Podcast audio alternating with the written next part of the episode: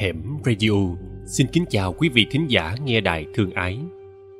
Quý vị thính giả đang nghe truyện ngắn Đứa trẻ bên ngoài cửa sổ, tác giả Nguyễn Anh Đào, được phát trên kênh YouTube Hẻm Radio. Đứa trẻ bên ngoài cửa sổ. Phòng ngủ chỉ kê một chiếc giường, một cái tủ quần áo là không còn chỗ cho bất cứ gì khác. Lan không chịu cho thêm những thứ đồ linh tinh mà chồng bảo để ngoài chướng mắt. Với Lan, phòng ngủ cần phải có chỗ lưu thông không khí cho Lan thở. Lan thuộc dạng khó thở, khó thở với bất cứ lý do nào. Vui quá, buồn quá, mệt quá, Lan đều khó thở. Nhưng Lan không phải bệnh tim.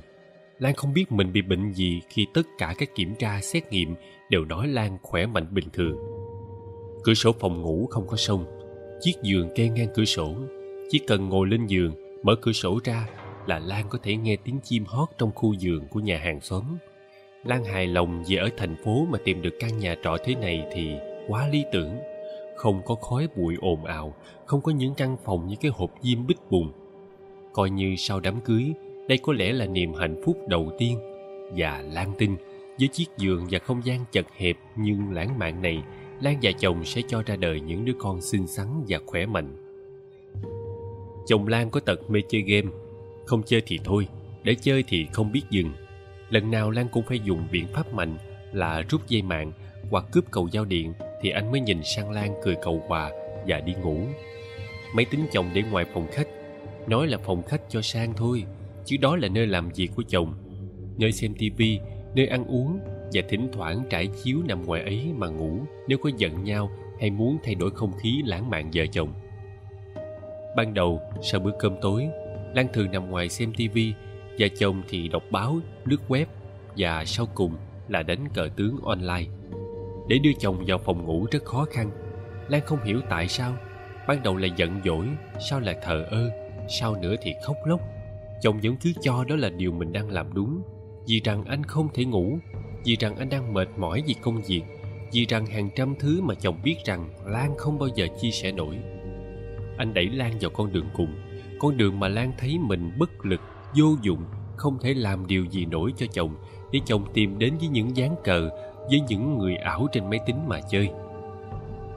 Sau ba tháng, Lan sụt hơn năm ký. Mẹ Lan hỏi con rể sao mà Lan sụt ký.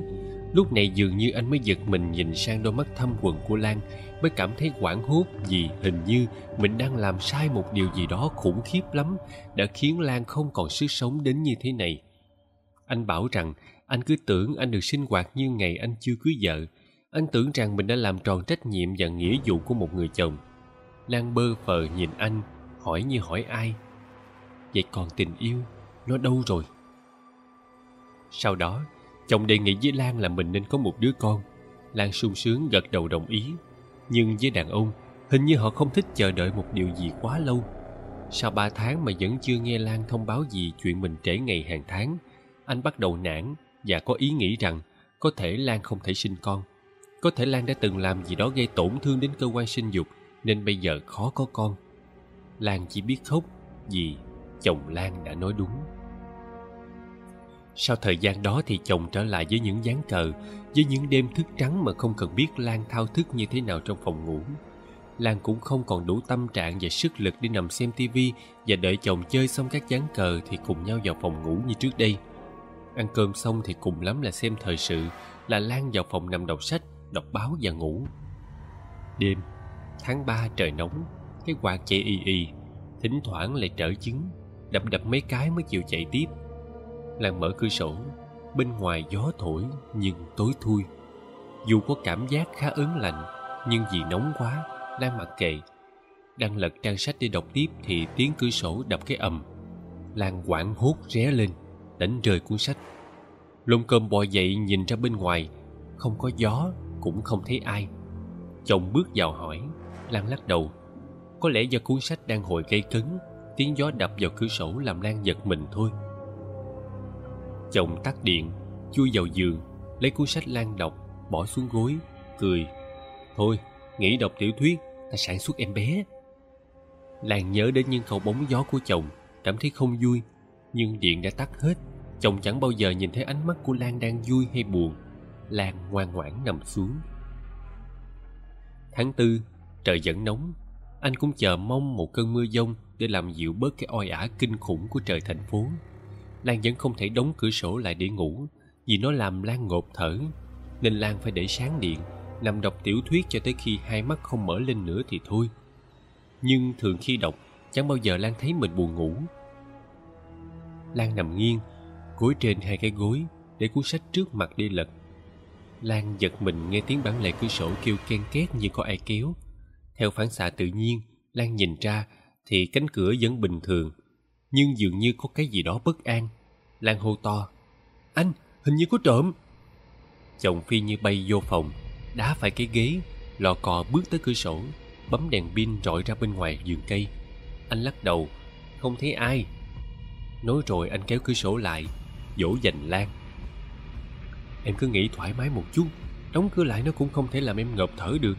Mở ra nguy hiểm quá, vì cửa mình không có song. Em chịu khó vài đêm đi, anh nói với ông chủ nhà làm thêm cái song cửa cho an toàn." Với những dỗ dành ngọt ngào của chồng, Lan ngủ say mà không thấy mình khó thở nữa.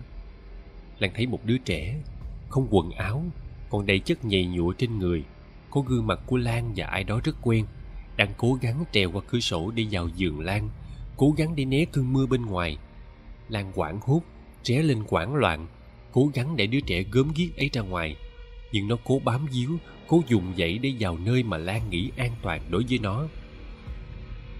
Lan quơ tay chân loạn xạ, miệng ú ớ, bừng tỉnh giấc. Lan nhìn ra cửa sổ, hai cánh cửa vẫn đóng kín mít. Chồng ngái ngủ hỏi: "Chuyện gì vậy em?" Lan nhìn sang chồng, nhìn lượt nửa cái cửa sổ qua ánh đèn mờ, hỏi: "Nãy giờ có mưa không anh?" Chồng bảo: "Không, mà anh cũng chả biết, anh ngủ say như chết."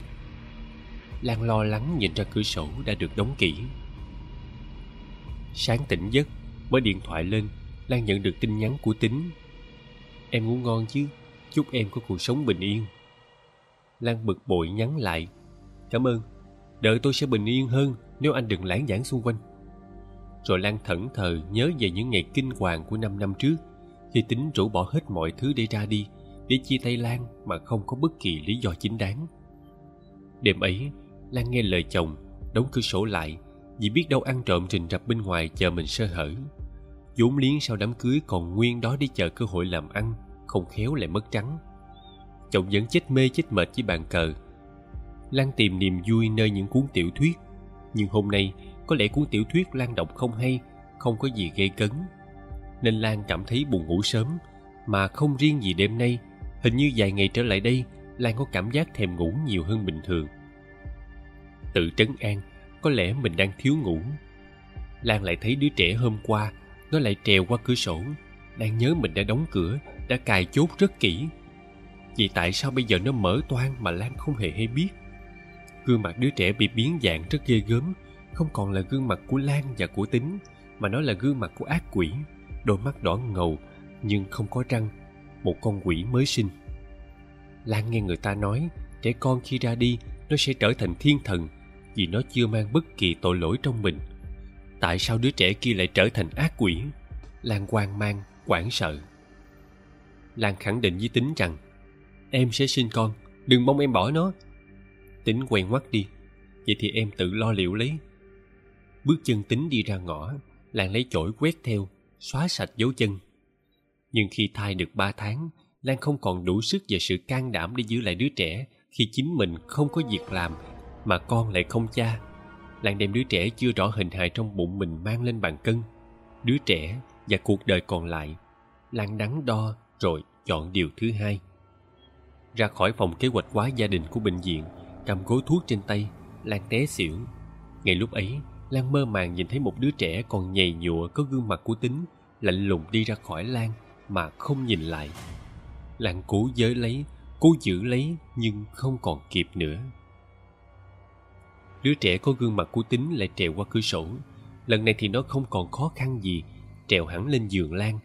Lan lạc giọng đi, hai chân cong quýu, hai tay ôm lấy đứa trẻ còn lại nằm cạnh mình. Ôm thật chặt, nhưng đứa trẻ vào từ cửa sổ không chú ý đến Lan.